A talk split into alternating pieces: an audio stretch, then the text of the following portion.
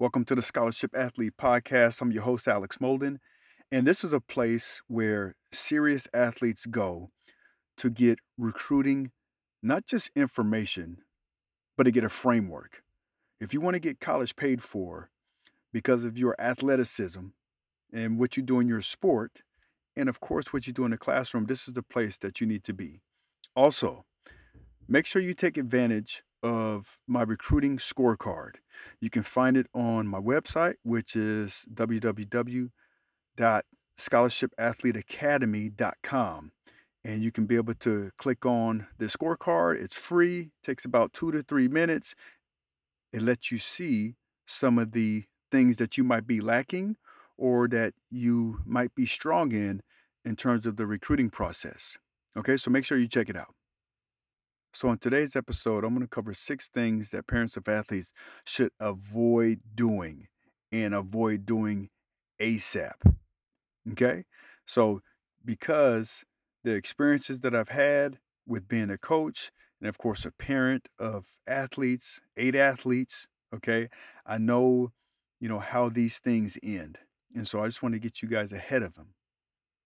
Number one, make sure you are not treating them differently, right? Because they're good in their sport or they're, they're a good athlete. You still need to hold them to high standards, character wise and academics, w- whatever, but hold them to a high standard.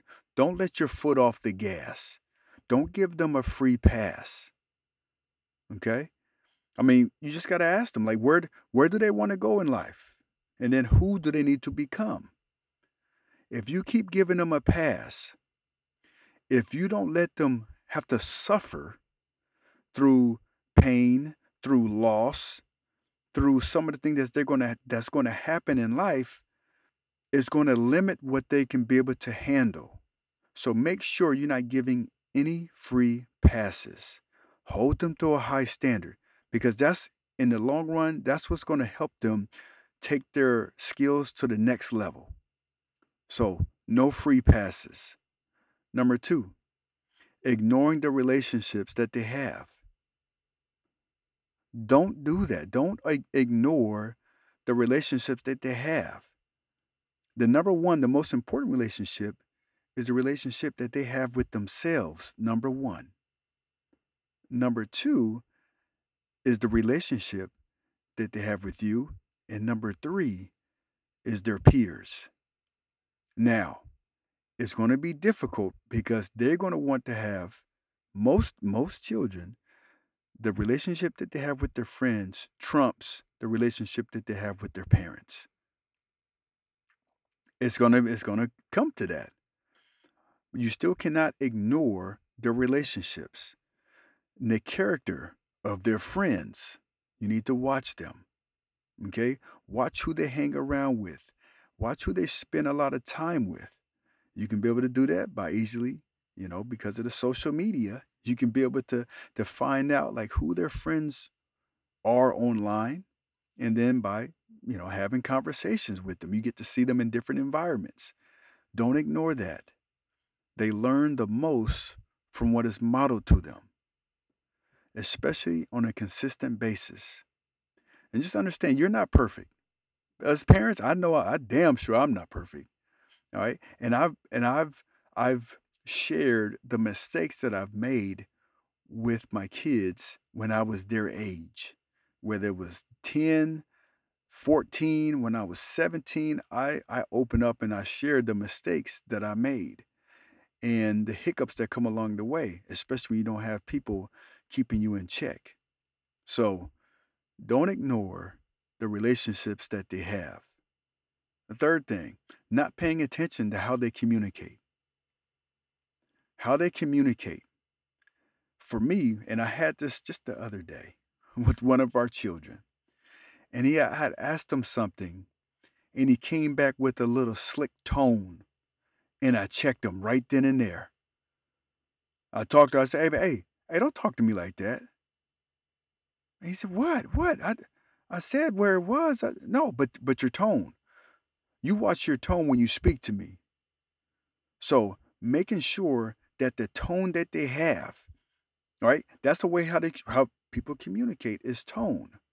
Another one, this and this comes up big in sports, is body language. Body language. They slump their shoulders when they're sitting on the bench in basketball. They all slumped, their feet are all wide, like they don't care. How they look at coaches when the coach is talking to them. You have an opportunity to be able to check that and be like, hey, you know, that that's not right. Sit up straight. Look a coach in his eyes.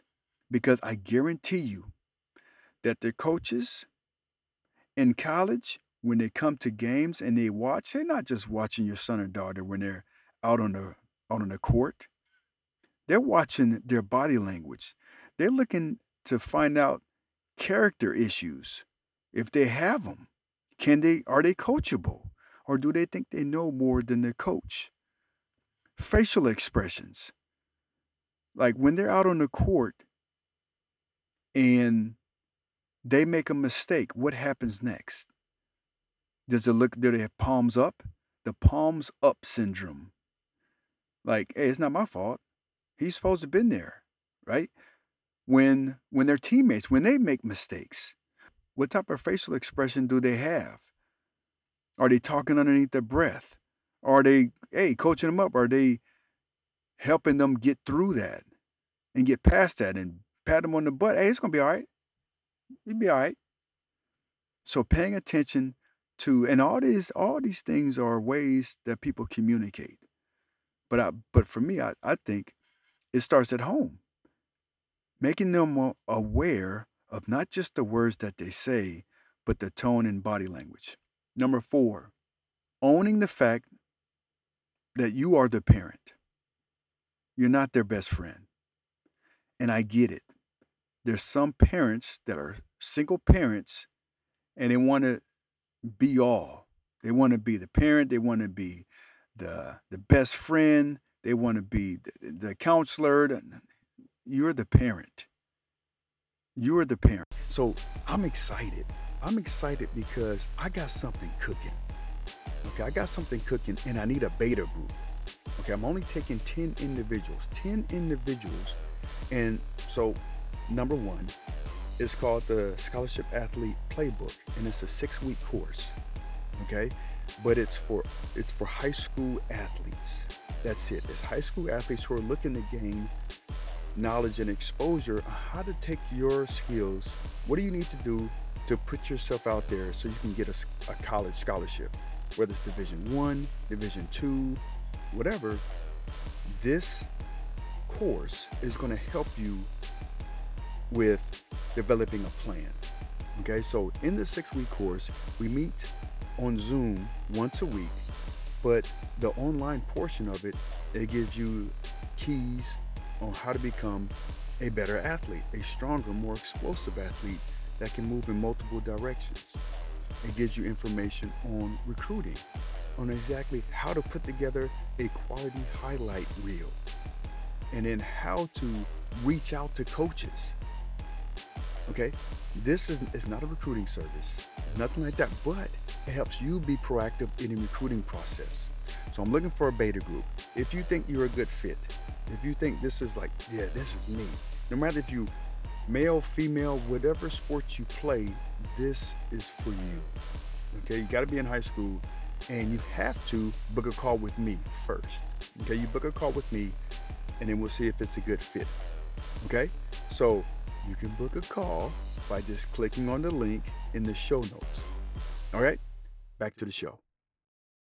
Lot of mistakes that I see when parents try to be their best friends and they want to host a party at their house.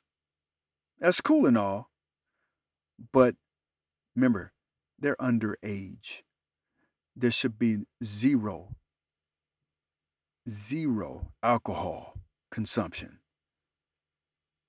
When there's parties and stuff, I've seen it, I've heard horror stories about the things that happen and there's parents in the house. And most of the time, these parents are too cool and they want to be the cool parent, they want to be the best friends. It don't work like that. I'd much rather their friends not like me, and they end up going home safely. You know what I'm saying? So, having discipline and then the consequences, right? Don't ever forget that as a parent. Discipline. They need it. They don't they they don't want it, but they need it. The fifth thing, making excuses for them. Whether it's playing time, effort level, I mean, always being injured, being consistent, they need to own up to it. No excuses. You shouldn't make any excuses for them. They need to own where they're at right now. So you got to treat them how they would be treated if they were playing ball during their sport at the next level. They ain't going to care about no type of excuses. There was times where I had a 103 fever and I still had to come into the facilities. I still had to go I'm not going to practice, but I still have to go in there so they can give me treatment. So, don't baby them. Parents, don't baby them. It's going to hurt their growth. Okay? Treat them how they're going to be treated at the next level. If that's where you want them to go, if that's where they want to go, you need to start treating them. Treating them that way. And the last thing this is a big one. Don't advocate for them. They need to do it themselves. Whether it was coaches, with teachers, uh, bosses, relationships in general, they need to advocate for themselves. If they feel that they're not being treated in the right way, they need to be the ones, not the parents. They need to have conversations to figure out what what's the matter, what's going on, why, why am I not playing? What they need to advocate for that for themselves. They need to figure it out. And it's part of being a grown up. One of my good buddies, his name was Henry Barrera. He's the strength and conditioning coach for uh, University of Alabama bas- men's basketball uh, program, and we used to work together. And I remember him telling me he used to coach at the high school, and he had a parent come and was arguing with them, telling them why isn't his son playing? He should be playing. Why isn't he playing? And Henry came up with the most beautiful explanation. It wasn't an explanation. He just told him, Sir, come to practice. Come to practice and you'll see why. See, there's a lot of stuff that gets lost, right, in translation when the parent asks the kid, Why aren't you playing? Well, this coach doesn't like me, or this, he favors this guy, this, that. But then you watch it, you watch them and practice. You just have the parent up there and you see what happens behind closed doors. You get to see like the attention to detail, the skill development, the body language, how they take coaching. Do they know the plays? In, in sports, it's not just about how good of an athlete you are. You got you got to know the plays. You got to be able to communicate. There's so many different things that you need to that the kids need to understand in order to gain trust so they can be out on the field, the court, the pool, the, the mat, whatever. Okay? So they need to they need to be the ones that advocate for themselves. Okay? And so and and you get you can get all that from practice. Right? Practice should have a game type of feel or mentality, especially if you're not the one out there. If you're not playing, and if you want more play time, you need to start treating practice like it's a game, intensity and all. So, those were six things that really, it shouldn't be, parents shouldn't avoid them. Some of them they shouldn't avoid, but some, but some things they need to be implementing in terms of parenting their children, holding them accountable to where they want to go. So hopefully this helps.